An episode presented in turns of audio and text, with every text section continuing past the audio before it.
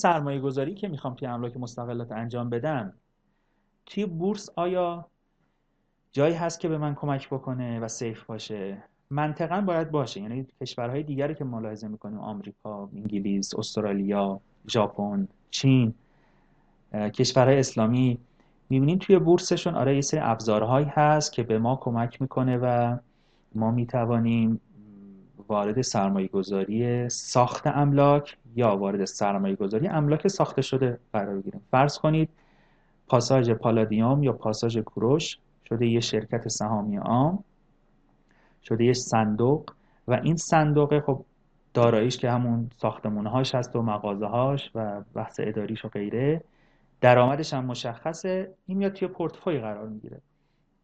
فرض کنیم پورتفو 100 هزار میلیارد تومن این 100 هزار میلیارد تومن مردم توی بورس میان یونیتش رو می‌خرن.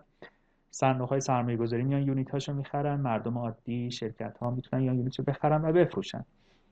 هر درآمدش هم یه درآمد حالا بگیم آبباریکه از اجاره داری از درآمد سالانه. آیا همین مدلی که در مورد مگامال ها توی بورس انجام میشه در مورد اموال مازاد دول بانک ها نمیشه انجام داد؟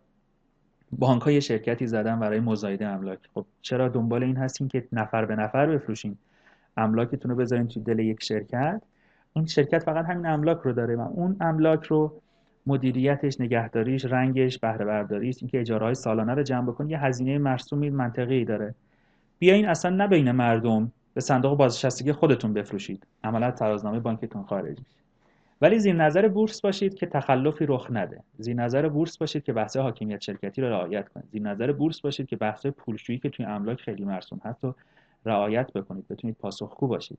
زیر نظر بورس باشید که مثلا مدیر بهره بردار رجیستر شده رو بتونید کار باشه انجام بدید. زیر نظر بورس باشید که صندوق های سرمایه گذاری که پول دارن ولی نمی‌تونن خارج از بورس سرمایه گذاری کنن بتونن یونیت های شما رو بخرن. پس اینها زیر ساختی و منطقی هم خارج از کشور هست. هم تو ایران ما هم چیزایی هست که حالا تو اسلاید های بعدی بهتون توضیح میدم چه فرصت هایی وجود داره. ولی اینکه من به عنوان سرمایه گذار تو این پروژه های ملکی برم برم یه شرکت سهامی عام ساختمان سازی رو بخرم که حالا تقریبا جز شرکت های حالا متوسط و ضعیف بورس هستن. یعنی ما اکثر شرکت های سازنده برند و به نام خارج از بورس فعالیت می‌کنن. اصلا سهامی عام نشدن یا اگه شدن لیست نشدن. و می‌بینیم یه قاطبه خیلی بزرگی بیرون هستن. یه سری شرکت های پیمانکاری ساختمان یا پیمانکاری های ترکیبی مختلف هستن که حالا اونا پیمانکاری ساختمان تو بورس هستن. اینها رو میشه گرفت. یک سری صندوق هایی هم یک زمانی شکل گرفتن. خب اینا هم تو بورس هست. آیا من فقط سرمایه گذاریم باید تو پروژه باشه نه لزوما. یک سری اوراق تسهیلات وام بانکی حالا اکثرا وام بانک مسکن هست و بانک ملی که تو فرابورس خب هم هم اطلاع دارید. اینا خریداری میشه بعد امتیاز بندی داره رو خیلی خیلی رو هم می‌تونن گین بگیرن سود بگیرن و خارج بشن. این این فرصت ها هست. آیا اوراق رهنی هم هست؟ می‌تواند باشد می‌تواند نباشد. من حالا خیلی اطلاع ندارم اوراق رهنی به اعتبار سنجی شده توی بورسمون هست یا نه. ولی اون قسمتی که حالا اول عرایزم گفتم بهش اشاره کردم که توی بانک مرکزی مؤسسات اعتباری تخصصی مسکن به صورت منطقی بخشنامه آینامش همه چیزش آماده است.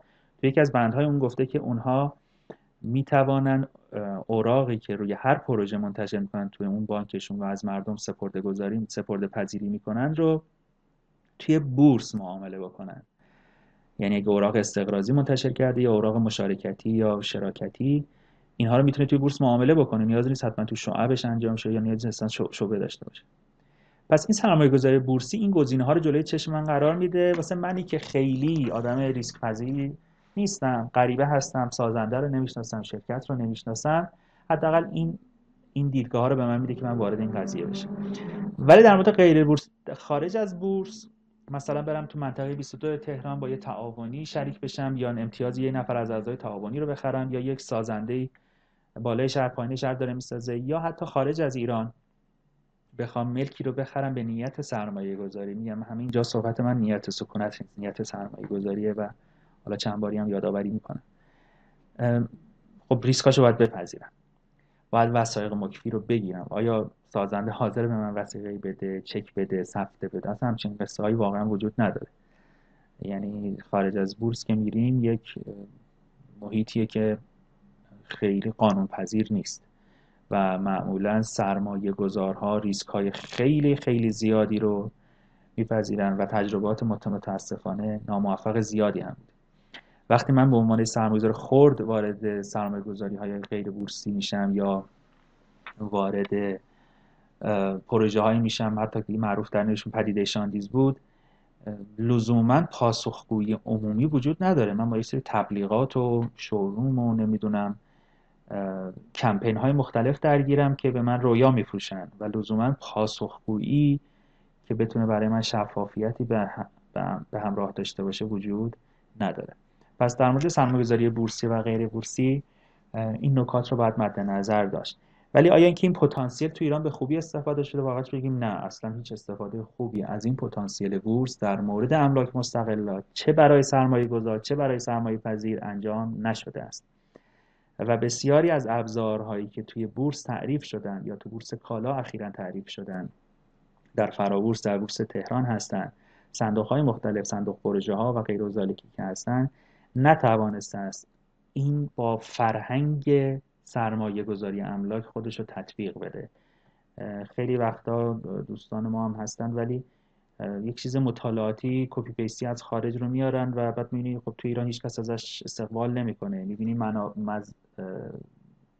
تضاد منافع مختلف تو مدل ها تعریف شده و این اصلا با مصداق کف بازاری سنخیت نداره. اکثر دوستان ما تأمین سرمایه به معنای capital و سرمایه در گردش اینها رو متوجه ولی وقتی در مورد project finance یا پروژه بیم صحبت می‌کنیم تخصص دوگانه ای رو نیاز داره. تخصص دوگانه ای هم در زمینه ساخت و ساز در مدیریت ریسک ساخت و ساز در مورد ریسک پروژه مدیریت پروژه و بعد تامین مالی.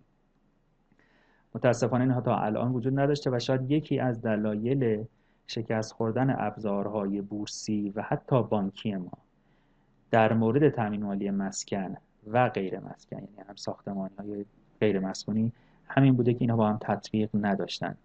تطبیق نداشتن آمار این رو اعمال می‌کنه. مثلا میگم سالهای گذشته رو نگاه بکنید از کل وام و تسهیلاتی که بانک ها دادن شاید 7 درصدش به ساخت و ساز املاک رفته و از اون 7 درصد حدود یک درصدش به ساخت و ساز مسکونی. در حالی که شما همه جا تو بوق و کرنا دغدغه دولت و مجلس و رسانه ها رو می‌بینید که مسکن رو تامین مالی بکنید. می‌بینید که میگن که قانون اساسی گفته مسکن به عهده دولته. دولت میگه خب برید بودجه بذارید. بعد میرن بودجه می‌ذارن. بعد مدل تعریف می‌کنن بعد از تو مدل بازار پول و بازار سرمایه می‌بینید که کل ولیو عددی که اضافه شده برای ساخت مسکن یک درصد اون پتانسیل پول در گردش بوده. و دقدقه ها چیزهای دیگه ای بوده چه تو بازار سرمایه چه تو بازار پول. و با اینکه اولویت همه واسهشون مسکن بوده خیلی با همین گفتن مسکن و شعار تبلیغاتی رای میارن ولی می‌بینیم در عمل توی سی چل سال گذشته همچین اتفاقی رخ نداد. امیدوارم این ابزارهایی که تو بازار پول سرمایه هست بتونن به زودی کارایی خودشون رو به دست بیارن. حالا یا درون خود این بورس های فعلی یا در بورس املاک در شرف